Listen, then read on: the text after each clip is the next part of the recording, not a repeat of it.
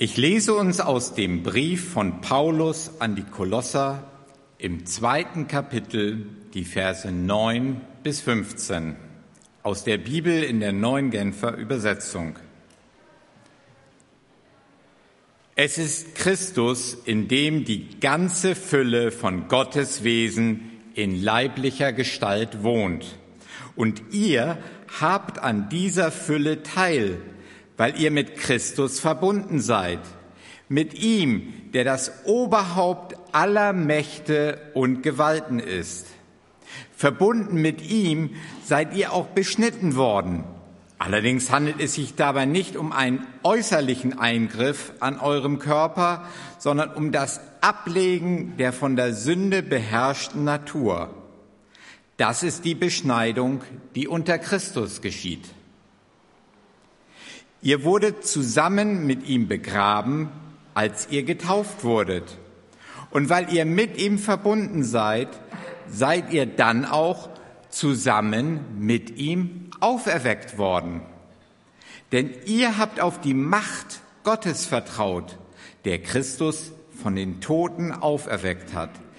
Ja, Gott hat zu euch zusammen mit Christus lebendig gemacht. Ihr wart nämlich tot.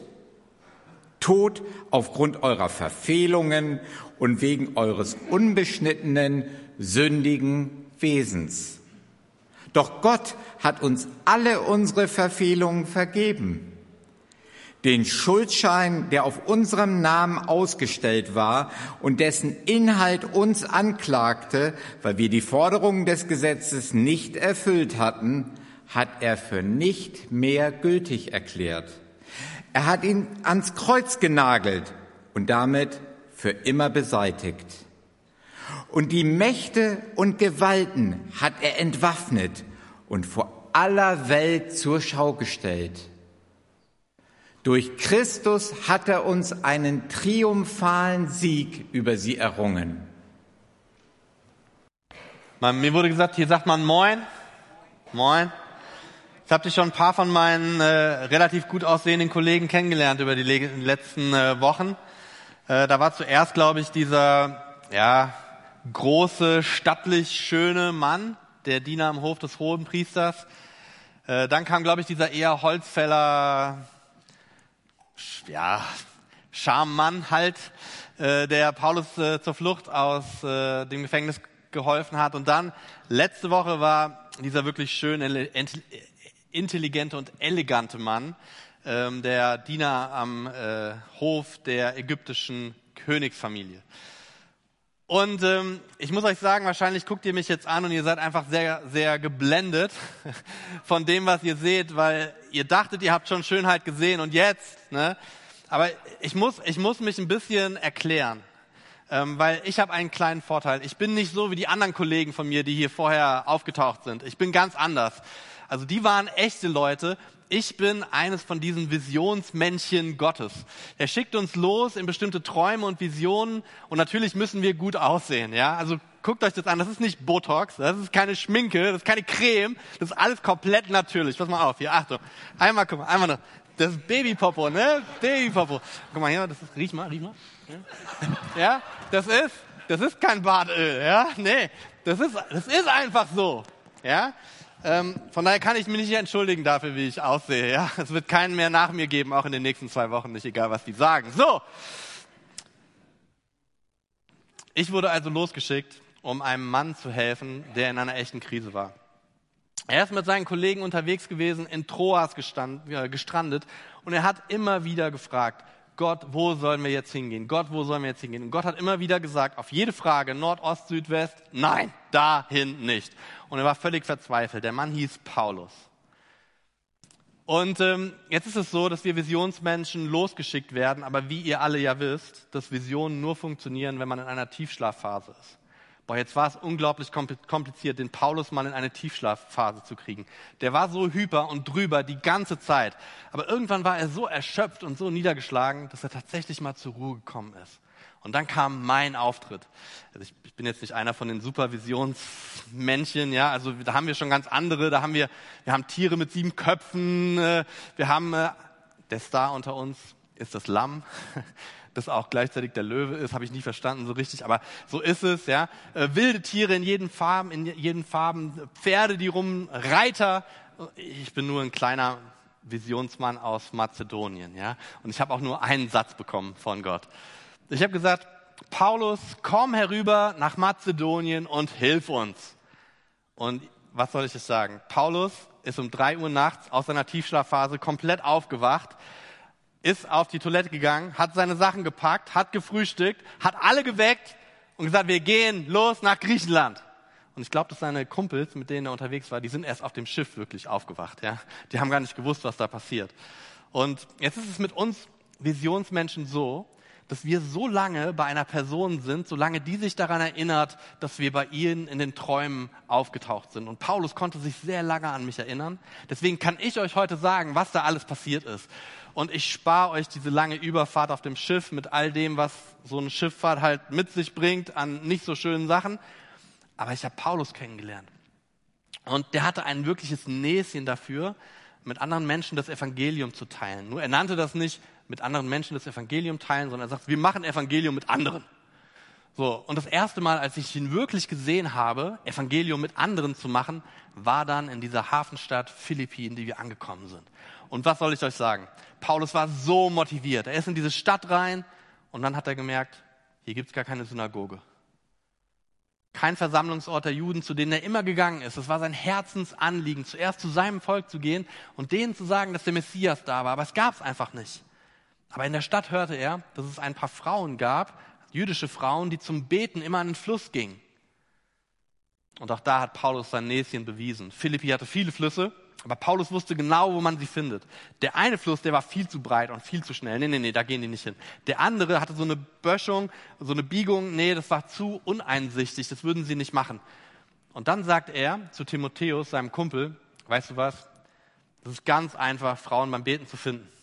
Die sind nämlich, Frauen sind viel pragmatischer als Männer, die sind viel klüger, die machen das viel besser. Die verbinden das Angenehme mit dem Nützlichen.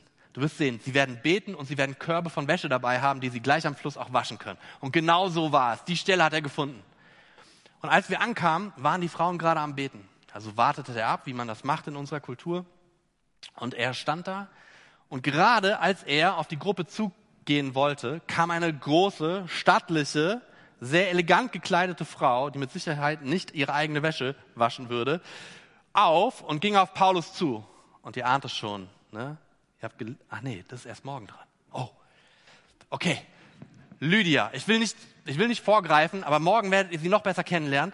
Dann werdet ihr von Lydia lesen. Die war, wie soll man sagen, die war die Boss. Die war die Boss in Philippi.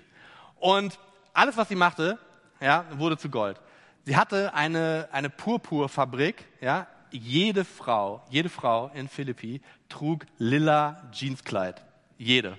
Lila Jeanskleid. Alle, ja. Lydia war die Marke. So. Und diese Frau ging auf Paulus zu und sagte, stopp, stopp, stopp, stopp, stopp. Bevor du überhaupt anfängst, ich habe kein Interesse. Mein Herz ist schon vergeben. Weil Lydia dachte, dass Paulus ein Verehrer ist und von denen hatte sie wirklich schon genug. Und sie wollte einfach mit all diesen Verlierern nichts zu tun haben. Aber Paulus sagte, nein, nein, nein, hör mir zu, hör mir zu.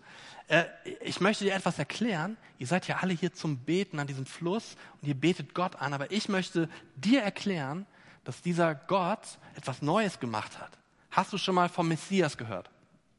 Und Lydia schaute ihn an und sagt, natürlich habe ich schon vom Messias gehört. Die Frauen, mit denen ich hier bin, reden von nichts anderem. Irgendwann wird der Messias kommen und er wird Gerechtigkeit auf dieser, auf dieser Welt schaffen, vor allem für sein geliebtes Volk. Und Paulus sagte, genau so ist es, genau so ist es. Aber was du wissen musst ist, dieser Messias ist nicht nur gekommen, das ist passiert. Nein, dieser Messias ist auch der Sohn Gottes. Er ist Teil der Dreieinigkeit, ist einer von drei Personen in der Gottheit. Und dieser Gott ist Mensch geworden. Er ist an einem Kreuz gestorben. Er ist auferstanden und sitzt jetzt zur Rechten Gottes. Und jeder Mensch, jeder Mensch, der an ihn glaubt, kann im Namen des Vaters und des Sohnes und des Heiligen Menschen, äh, Heiligen Geistes getauft werden und wird ein Kind dieses Gottes. Lydia überlegte kurz, schaute sich diese komische Reisegruppe an, blickte zu ihren Frauen, nahm so einen ähm, Papyrusstängel und nippte so ein bisschen dran und sagte dann, als sie zu Paulus guckt, Ja, das klingt alles sehr verständlich. Es hört sich für mich so ein bisschen an wie Jesaja 53, also der leidende Gottesknecht, gepaart mit Psalm 110, wo es darum geht, dass der Messias größer ist als David und dann noch ein bisschen eingewoben, die Genesis 1, Dreieinigkeitstheologie. Ich kaufe dir das ab, Alter. Ich bin dabei. Und Paulus wusste gar nicht, was ihm passiert. Er war total äh, zu, und, und, sie hat gemerkt, dass da irgendwas, dass da irgendwas schief läuft in Paulus. Und hat gemerkt, ah, so ist das, ja, große Klappe, aber nichts dahinter. Du willst mich nicht taufen, ne? Willst du keine Frau anfassen, ne? Ist dir zu peinlich. Und Paulus hatte, also sein Gesicht hatte jetzt so ein Rot. Es gibt kein rotes Rot auf der Farbpalette Gottes. Ja, das war einfach ausgeschöpft, ganz, ganz da drüben, ganz rot. So und er wusste nicht mehr, was er sagen sollte. Und ihr müsst euch das vorstellen, das ist ungefähr so, als ob euch jemand sagen würde, irgendwann in ferner Zukunft werdet ihr ohne Kabel telefonieren. Ja? Ja? Ah. Okay, Regie hat gerade gesagt, ich bin gar nicht im Jahr 1965, ich bin im Jahr 2024. Ähm, okay, machen wir einfach weiter, es tut mir leid. Ja, safe. Safe ist ein Wort, das ihr benutzt, ne? In 2024, vor allem die Leute, die da sitzen. Okay, gut. Also kommen wir zurück zu Lydia. Lydia wollte getauft werden und es schien so, als ob Paulus überhaupt keine Möglichkeit mehr hat, da rauszukommen. Also nahm er Lydia und ihre drei Sklavinnen, die wollten sich auch taufen lassen und ging in den Fluss. Dort taufte er sie auf den Namen des Vaters, des Sohnes und des Heiligen Geistes. Und kaum ist das passiert, schwimmt Lydia zurück ans Ufer, zieht sich nicht ganz standesgemäß, halb öffentlich, halb sichtbar um, irgendwas Trockenes, aber Dreckiges, rennt auf Paulus zu, umarmt ihn und sagt, du, ich glaube, wir beide, wir werden die allerbesten Freunde werden. Und jetzt gehen wir nach Hause und brunchen erstmal. Und sie hat ihn so lange und so hart umarmt, dass sie gar nicht gemerkt hat, wie der eigentlich schon völlig umgekippt ist und nicht mehr präsent war, weil er war totale Überforderung, sein System war voll. Aber rückblickend auf diesen Tag ist es für ihn und für mich einer der schönsten Momente unserer gemeinsamen Zeit gewesen.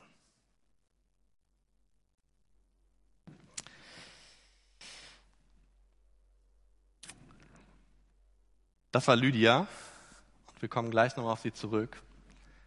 Vielleicht habt ihr es gemerkt in der Schriftlesung, im Zeugnis, in dem Teil der Predigt. Ähm, wir bewegen uns zwischen diesen Umkehr, Glaube, Taufe und alles, was noch kommt, immer auf einer Ebene, wo wir von Gottes Wirken, mit Gottes Wirken rechnen, aber wo auch wir Menschen in unserer Entscheidung und in unserem Gehorsam gefragt werden, gefragt sind. Wir sind quasi in diesen Aspekten Teil, heute Teil der Geschichte in der Apostelgeschichte.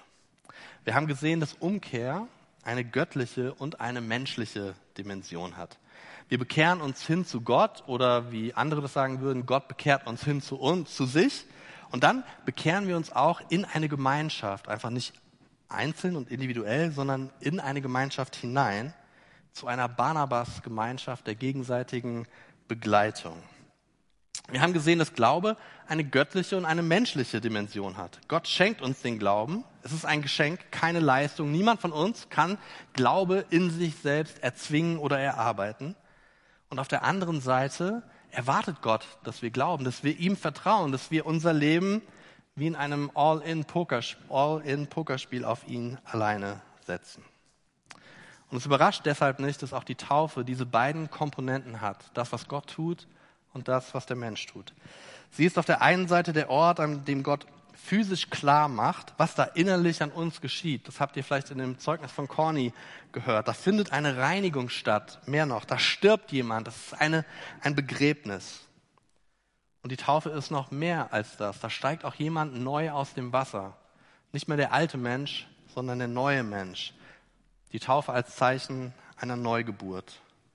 Von Gott geschenkte Umkehr und von Gott geschenkter Glauben drücken sich in Taufe aus.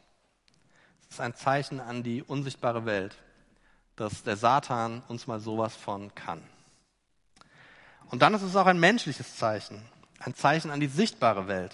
Die Taufe ist eine Ermutigung für alle, die sie wahrnehmen, die sie beobachten. Wir taufen auch hier in zwei Wochen Menschen öffentlich in einem ganz normalen Gottesdienst weil wir wollen, dass es sichtbar ist, was da in der unsichtbaren Welt als Realität passiert. Wenn sich zwei Menschen, wenn sich in zwei Wochen Menschen aus unserer Mitte taufen lassen, dann soll das sichtbar sein für alle, die glauben, damit sie ermutigt sind dadurch. Also beides, das göttliche Handeln und die menschliche Reaktion, die gehören zu dieser Führung Gottes dazu. Die Gaben des leitenden Gottes treffen auf den Gehorsam der Menschen, die er beruht. In Umkehr, in Glaube und in Taufe. So in dem ersten Narrativteil dieser Predigt haben wir von einer besonderen Taufe gehört, von einer besonderen Frau, die sich hat taufen lassen. Wahrscheinlich war Lydia die erste Christin auf dem europäischen Kontinent und zumindest ist sie die erste Christin, von der wir wissen. Und natürlich habe ich mir ein paar Freiheiten genommen in der Darstellung, wie das war, ähm, habe ein paar Lücken gefüllt. Das Ziel von all dessen war, dass das Ende dieser Geschichte, das Ende, also wie nach der Taufe Paulus und Lydia etwas tun, was eigentlich damals nicht gewöhnlich war, wie das groß wird. Und darüber möchte ich heute auch den Schwerpunkt setzen. Ich vermute, dass jeder in dieser Reisegesellschaft mit Paulus und Timotheus und Lukas und wer da alles noch dabei war, dass sie sich alle gefreut haben über die Entscheidung der Lydia. Und es ist gleichzeitig auch sehr klar war und sehr schnell klar war, dass hier eine neue Entwicklungsstufe in der Mission geschieht. Lydia war eine privilegierte Frau, das habt ihr ja gemerkt in der Darstellung. Sie war gewöhnt an die drei bemerkenswerten Rechte, die sie in Philippi genoss. Da war einmal Libertas. Als Bürgerin Roms wusste Lydia die Vorzüge einer lokalen Stadtverwaltung zu schätzen. Direkter Dialog mit den Mächtigen, Deals mit den Powerbrokern ihrer Zeit. Das war an der Tagesordnung. Sie hatte ein Selbstbewusstsein, das man nur bekommt oder das sich nur einstellt, wenn man total frei und unabhängig lebt. Und dann Immunitas, die Freiheit von Tributen und Steuern. Lydia wurde von keinem Zachäus belästigt. Sie lebte ein gutes Leben in diesen Außenbezirken des Römischen Reiches, denn mit dem Italicum war Philippi den italienischen Städten gleichgestellt. Alles an dieser Frau schrie Privileg. Und wenn dann ein dahergelaufener Missionar aus dem Judentum kommt, dann muss er sich erstmal klar machen, dass er hier auf dem Terrain einer, einer Frau ist, die weiß, was sie will und die weiß, was sie hat und die nicht klein beigeben wird. Keine der Frauen, mit denen Paulus im jüdischen Kontext wahrscheinlich öfter zu tun hatte. In ihrer Stadt spielte man nach ihren Regeln. Und der Beweis dafür, das steht in Apostelgeschichte 16 im Vers 15. Da sagt Lydia, wenn ihr davon überzeugt seid, dass ich an den Herrn glaube, sagte sie, dann kommt in mein Haus und seid meine Gäste. So überzeugte sie uns. So überzeugte sie Paulus und Timotheus und Lukas, und dieses Wort überzeugen wird in anderen Übersetzungen auch mit sie drängte oder sie überredete uns übersetzt. Und dieses freche Drängen, das sieht man auch in unserer Übersetzung ganz gut. Und es macht Lydia zu einer besonderen Person. Denn sie stellt eine, eine, eine Frage, die hier nicht im Text ist, aber sie stellt sie, indem sie sagt, wenn, wenn ihr mich tauft und wenn ich zu diesem Gott gehöre, dann muss das doch auch irgendeine Folge in unserer Gemeinschaft haben. Wenn ich dazugehöre, dann gehöre ich auch dazu, oder? So, man merkt beim Lesen, dass sie wusste, dass äh, es ein hartes Stück Arbeit werden würde mit Paulus, ähm, ihn da auf den gleichen Weg zu kriegen. Wahrscheinlich wussten die Männer, die Missionare, dass Gott auch die Menschen außerhalb des jüdischen Volkes retten wollte. Das war wahrscheinlich klar aber ihnen war noch nicht klar, was das für sie kosten würde. Bisher hat für diese Missionare niemand durchbuchstabiert, was das auch im Detail bedeutet. Das erinnert mich an einen Satz, den unsere ehemalige Kanzlerin Angela Merkel mal gesagt hat. Wir schaffen das. Das hat sich gut angehört und wir alle haben gejubelt. Und dann haben wir gemerkt, wir haben nicht genug Kitas, Schulen und die Behörden sind überfordert. Und ein Gefühl schlich sich ein, uh, vielleicht schaffen wir das nicht so einfach. Ich vermute, dass sich äh, Paulus und seine Weggefährten ähnlich gefühlt haben. Der Mazedonier im Traum sagt, komm, wir brauchen eure Hilfe. Paulus, wir sind die Lösung für die Probleme in Griechenland. Und sie tauchen da auf und auf einmal merken sie, uh, wir schaffen das nicht. Das ist ja ganz anders, als wir erwartet haben. Lydia stellt quasi ihr Missionarsleben auf den Kopf. So haben die sich das nicht vorgestellt. Lydia ist der Missionsrealitätscheck von Paulus. Sie fordert ihn heraus, in sich reinzuschauen, wie es wirklich aussieht mit seinem Bestreben für die Heidenmission. Würde er wirklich ernst machen? Wie sehr willst du es wirklich, wenn du schon Probleme hast, als Jude in das Haus einer Single-Heidin zu kommen? Seht ihr die Verkündigung zur Taufe für Lydia und zum Glauben und dieser Aufruf zum Glauben forderte damals nicht nur Lydia heraus, sondern auch Paulus und seine Freunde. Und zwar massiv. Lydia will keine Schwester dritten Grades sein. Sie will, dass Paulus seine Billy Graham Regel bricht und sich mit einer Single Lady an einen Tisch sitzt, gemeinsam mit ihr Abendmahl feiert, sie mehrstündige theologische Vorlesungen bekommt und am Ende ein Q&A mit Gebet. Und Paulus muss sich überlegen, ob er über diese Schwelle gehen möchte. Jesus hat das Herz von Paulus erobert, aber der Heilige Geist hat in Paulus Kopf längst noch nicht alle Synapsen verkabelt. Er sieht sich gedrängt, gezwungen, Lydia nachzugeben. Und im Nachgeben merkt er, wie die Grenzen in seinem Kopf verschwinden. Gott macht keinen Unterschied mehr. Es ist eines, das in der Theorie zu wissen und das andere in der Praxis zu leben. Durch Glaube, Umkehr, Taufe entsteht ein neues Netzwerk von Menschen, die nun Geschwister geworden sind. Deswegen ermutige ich euch immer, wenn ihr im Urlaub seid, schaut euch nicht den Stream der Paulusgemeinde an. Ja, steht bitte nicht um drei Uhr nachts auf, wo immer ihr seid und schaltet den Paulus-Stream an, sondern geht da, wo ihr seid, in eine lokale Gemeinde und lernt einen Bruder und eine Schwester kennen, von der ihr gar nicht wusstet, dass ihr sie habt. Ein weltweites Netzwerk von Menschen, die der Glaube an Jesus vereint. Der Reisepass des Reiches Gottes öffnet auch uns weltweit Türen zu Menschen, mit denen wir viel wichtigere Dinge gemein haben als eine Blutsverwandtschaft. Und apropos Blut. Ich versuche mir vorzustellen, was Timotheus wohl zu der Zeit gedacht hat. Denn kurz vor der Abreise nach Griechenland hatte der noch einen kleinen kosmetisch-medizinischen Eingriff durchführen lassen. Er ließ sich nämlich nach, das habt ihr wahrscheinlich äh, gelesen, ähm, er ließ sich als Teil der paulinischen Missionsstrategie beschneiden. Und jetzt sitzt er als Halbheide mit einem Eisbeutel auf dem Schoß im Hause einer Vollheidin und fragt sich, ob es das wirklich wert war. Ich kann mir einfach vorstellen, er sitzt da und sagt, so, das war sowas von überflüssig. Die Taufe hat Lydia ihr altes Leben gekostet, aber die Taufe hat auch Paulus und Timotheus ihr neues altes Leben gekostet. Die beiden haben erst durch die Taufe der Lydia kapiert, welche Zäune durch diese himmlische Taufaktion hier wirklich eingerissen wurden, welcher Dammbruch hier geschehen war.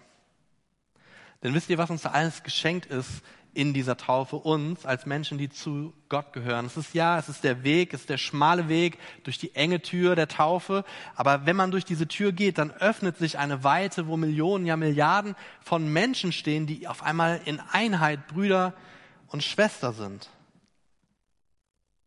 Hinter dieser Tür sind auf einmal alle gleich. Paulus drückt es im Galaterbrief so aus. Es gibt keinen Unterschied mehr zwischen Juden und Griechen, zwischen Sklaven und freien Menschen, zwischen Mann und Frau. Denn durch eure Verbindung mit Jesus Christus seid ihr alle zusammen ein neuer Mensch geworden. Durch die Verbindung mit Christus, unserer Umkehr, unserem Glauben in einer Taufe sind wir ein Mensch geworden. Das hört sich fast so an wie das, was wir von Mose, von Jesus, von Paulus über die Ehe hören, wenn ein Mann und eine Frau eins wird. Und genauso wenig automatisch wie das passiert, passiert Einheit im Leib Christi. Diese Gnadeneinheit kostet uns etwas. Diese Gnadeneinheit ist eine Gabe, aber sie ist nicht umsonst. Sie ist ein Geschenk, aber sie ist nicht kostenlos. Sie wird ohne Vorbedingungen verliehen, aber sie ist nicht bedingungslos. Auch hier treffen sich die göttliche und die menschliche Dimension, wie bei allen Themen rund um das Evangelium. In dem Moment, als Paulus die Schwelle der, zur Tür der Lydia überschreitet, ist der Käse gegessen. Paulus bezahlt die Kosten dieser Gnadeneinheit. Paulus ist jetzt all in. Jetzt gibt es kein Zurück mehr. Er schenkt Lydia all das, was er bis dahin höchstens einem jüdischen Glaubensbruder geschenkt hätte. Das war ein Dammbruch und nicht möglich bis hierhin. Viele Leute lesen Galater 3,28 und denken fälschlicherweise, dass Paulus hier alle Kategorien einfach weggewischt hat, als ob es total egal ist, äh, dass es äh, Juden, Nichtjuden, Mann, Frau, Sklaven, Herren gibt. Die sind jetzt alle irgendwie vermischt. Aber Paulus stellt hier nicht die soziale Ordnung auf den Kopf. Er organisiert nicht die Gesellschaftsordnung neu. Er organisiert die geistliche Gemeinschaft. Er organisiert das, was unterschiedlich war und jetzt in einer neuen Einheitsgnadengemeinschaft zusammengekommen ist. Nichts von all dem, was wir hier lesen, ist jetzt mehr der definierende Faktor, auf dem alles basiert für Trennung und für Gemeinschaft, sondern das Einzige, was diese Gruppen verbindet, ist der Tod und die Auferstehung von Jesus und der gemeinsame Glaube an diesen himmlischen Bruder. Die gläubigen Sklaven im Haus der Lydia sind wahrscheinlich morgens trotzdem aufgestanden und haben ihrer Herrin einen Kaffee gemacht. Aber sie saßen auch am Tisch des Herrn mit ihr zusammen. Und sie haben auf einer Wellenlänge gelernt und gelehrt. Und die Juden mussten ihre reiche Glaubenskultur nicht aufgeben, solange die nicht im, ein Hindernis war für diese neue Freiheit im Glauben, die durch Jesus gekommen ist. Paulus schaut sich diese Gemeinschaft an und sagt, die schaffen das, die kriegen das hin. Diese Gemeinschaft, dieses Neue, was entstanden ist, die halten das aus. Das würden wir im Idealfall auch über unsere Gemeinde sagen. Jede und jeder, die glauben und die umgekehrt sind und die sich taufen lassen, sind willkommen in unserer Gemeinschaft als Teil unserer Familie. Das ist unser Wir schaffen das. Aber auch dieses Wir schaffen das ist vielleicht nicht 100 Prozent der Wahrheit. Und damit sich hier niemand persönlich ähm, angegriffen fühlt, nehme ich mal den Ball von einer Frau auf, die ich vor ein paar Monaten kennengelernt habe. Sie ist Mitarbeiterin der Lausanner Bewegung in England und ich habe sie in Berlin getroffen. Sie heißt Usha Reifsneider und sie erzählte uns vor ein paar Monaten, wie sie Christ wurde. Sie berichtete, wie sie sich als eine ursprüngliche Gujarati-Hindu in England als junge Frau zum Glauben an Jesus bekehrte. Sie lernte einfach das Kreuz lieben und vertraute dem Wort Gottes. Und dann ging sie all in mit Jesus. Auch weil die Gemeinde, zu der sie in der Zeit ging, sagte, ja, wir wissen, du verlierst vielleicht eine Familie, aber du gewinnst auch eine neue Familie. Usha wusste also, dass dieser Glaube sie etwas kosten würde, wahrscheinlich ihre Familie, ihr gesamtes soziales Umfeld. Und sie hatte die Zusage der Gemeinde, wir schaffen das. Und so ließ sich Usha taufen. Aber was das bedeuten würde, das war wahrscheinlich zu dem Punkt nur ihr klar. Denn die Gemeinde hatte keinen blassen Schimmer, was sie da versprochen hatten.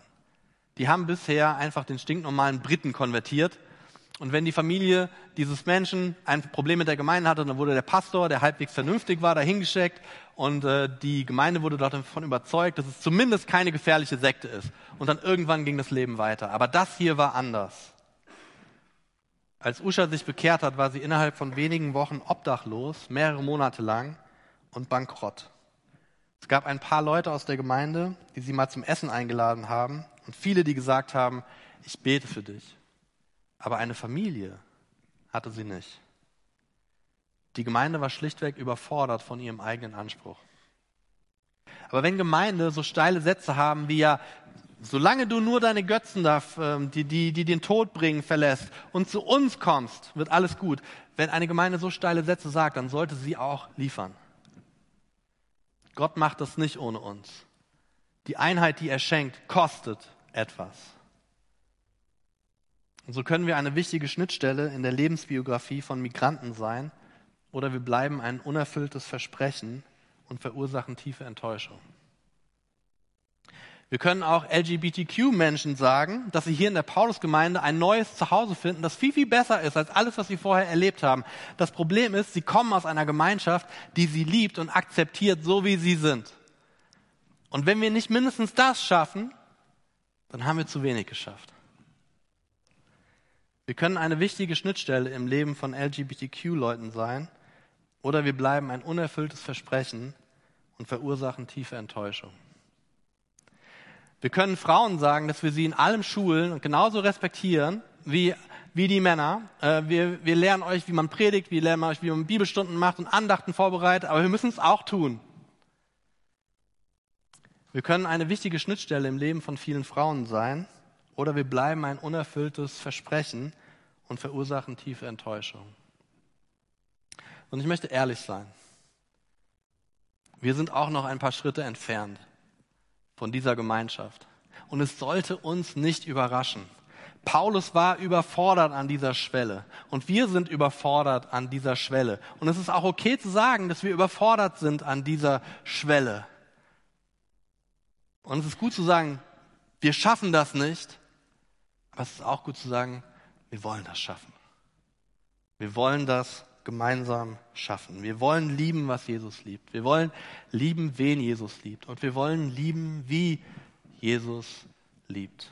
Paulus musste das lernen in wenigen Sekunden in diesem Leben.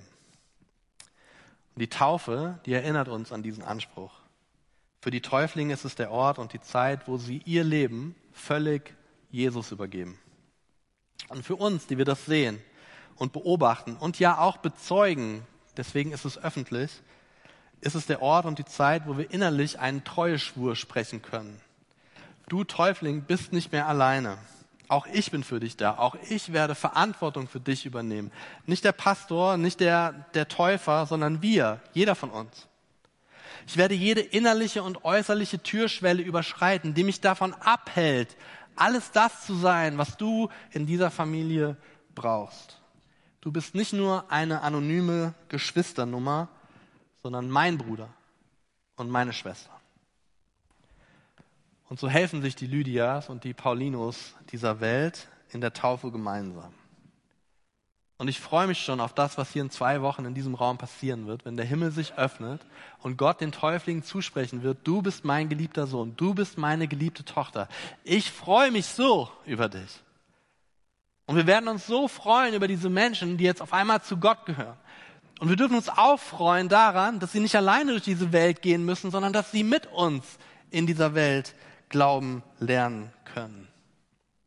Und wenn du das noch nicht erle erlebt hast, diese Glaube, dieser, diese Glaube in der Taufe auszudrücken, wenn dir dieser Schritt noch fehlt, dann lade ich dich ein, dass es nicht nur ähm, ein Teil der Apostelgeschichte wird, sondern dass deine, Apostel, deine Geschichte sich mit der Apostelgeschichte verbindet und auch du diesen Schritt machst in das Wasser, wo der alte Mensch stirbt und der neue Mensch aufersteht. Wir, wir haben die Möglichkeit, in zwei Wochen gemeinsam all in zu gehen und das noch ein bisschen mehr zu meinen, wenn wir sagen, wir sind eine geistliche Familie. Gott hat durch Umkehr, durch Glaube und durch Taufe eine Familieneinheit geschaffen. Und er schenkt uns die Kraft, das auch mit Leben zu füllen. Wir sind eingeladen, dieses Angebot von ihm anzunehmen. Amen.